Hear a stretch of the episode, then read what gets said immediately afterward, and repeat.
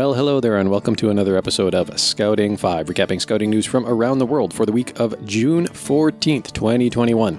I'm Scouter Ken, and this week I'm recording from St. John, New Brunswick.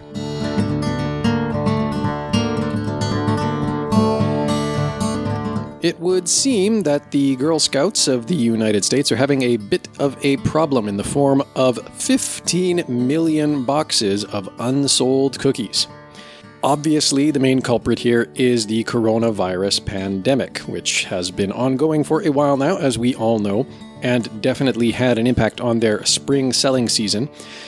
In fact, many Girl Scout troops ultimately decided to nix their traditional program of cookie booths for safety reasons.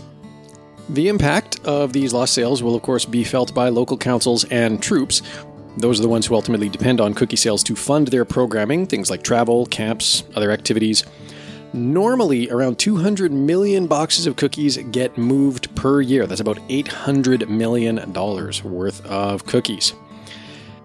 Now, to be fair, the Girl Scouts did forecast lower sales this year due to the pandemic, but the big problem for them turned out to be that the coronavirus restrictions in different areas were constantly shifting, and cookie orders placed by all of its local councils, 111 in total, were still too optimistic. That early spring window is usually when you will see the most cookie sales done. That's when they set up the tables and all of that good stuff. But that was also when US coronavirus cases were still near their peak, and so many, many Girl Scout troops ultimately decided not to do any sort of in person cookie sales.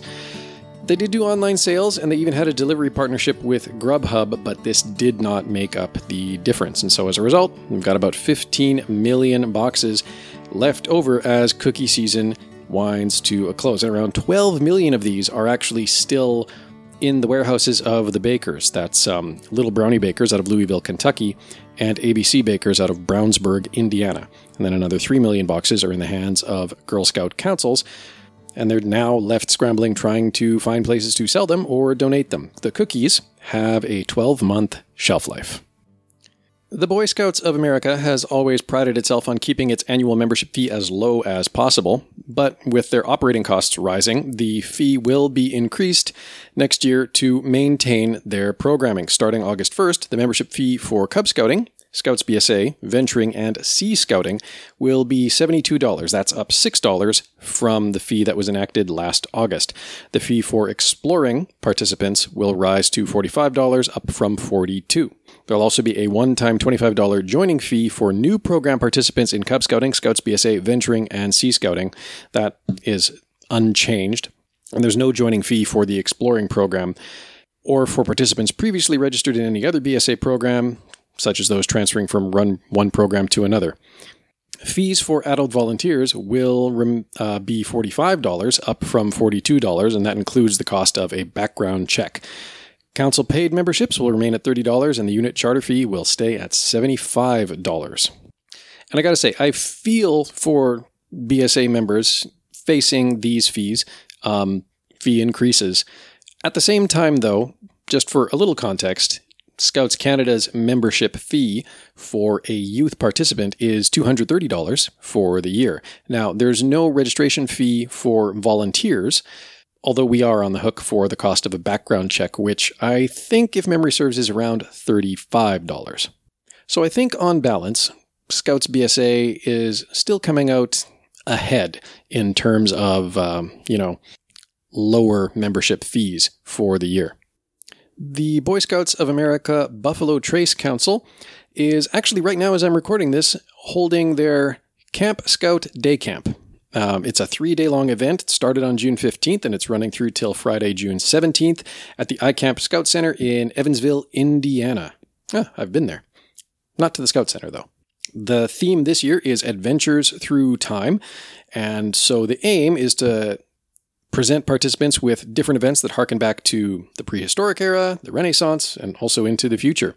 Activities for the camp will include things like archaeology and cave drawings, night training, rockets, and archery. Jumping across the pond to Scotland, um, scout groups in the west of Scotland, there's a few different districts that are affected by this.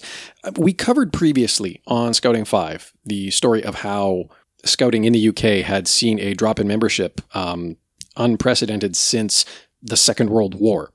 And of course, a big part of rebuilding from that is having the volunteers to run scouting programs with. And of course, um, the 29% drop in membership as a result of the COVID 19 pandemic has also been accompanied by a 16% drop in their volunteer base. And so obviously they're, you know, trying to encourage youth to join scouting, but just as much they are trying to encourage adults in the community to join up and help run scouting programming. So um, this is a problem that is you know, not just isolated to Scotland. I think the UK has definitely had, you know, a very precipitous membership drop, maybe worse than in some other countries, but the need for volunteers is omnipresent. So, as usual, I will just urge you if you're listening to this now and you're not currently involved with scouting, um, but you think you could donate some of your time to a scouting group in your area, reach out and get in touch because they will probably be more than happy to onboard you as a volunteer. Scouts in Greece are partnering with the World Wildlife Fund to launch a new program called Adopt a Beach in order to collect plastic waste from the shores of that fine country. This is actually part of a broader citizen based science initiative that uh, the Greek Scouts are partnering with. The idea for the program is to create a platform nationwide for recording plastic pollution on Greek beaches and as that data is collected, um, allow for volunteers to, you know, go out and hopefully clean up after uh, after people who have not been responsible enough to clean up after themselves. Right now, though, they seem to mostly be focused on the actual monitoring effort. The way the program works is that there are teams that will adopt specific beaches throughout the country. So, of course, the scouts, uh, through their individual troops, are contributing several teams to the program, and these will be trained by the World Wildlife Foundation as to how to monitor for and record occurrences of waste and garbage on a beach. And the idea is that uh, they will repeat this monitoring action periodically, two to four times a year, just to create sort of a series of data for each beach. And then that can be registered on this Adopt a Beach website that'll be publicly available to anybody. Findings from the program will also be used to advocate for other measures to limit disposable plastic products and to minimize the leakage of plastic waste into waterways. And finally, the Africa Scout Jamboree, which, by the way, is the largest regular event organized by the African Scout region, and it takes place every four years. Normally, it would gather thousands of young people from all over Africa and around the world. And as you might expect of a scouting jamboree, it's a educational event to promote peace and understanding between countries, and also for you know the youth to come together and have a great time enjoying a wide variety of activities and to interact with each other. This year, uh, unfortunately, it will be a virtual event. It'll be hosted by NSO Uganda Scout Association, and it will take place from the 29th of July to the 3rd of August. The Uganda Scout Association will host also a series of physical events at the Kaazi National Scout Camp in Kampala under the theme of Step Into Africa's Tomorrow.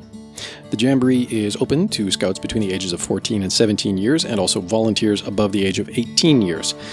NSOs will have to register all their international patrols and share their information with the Africa Support Center by the 30th of June 2021.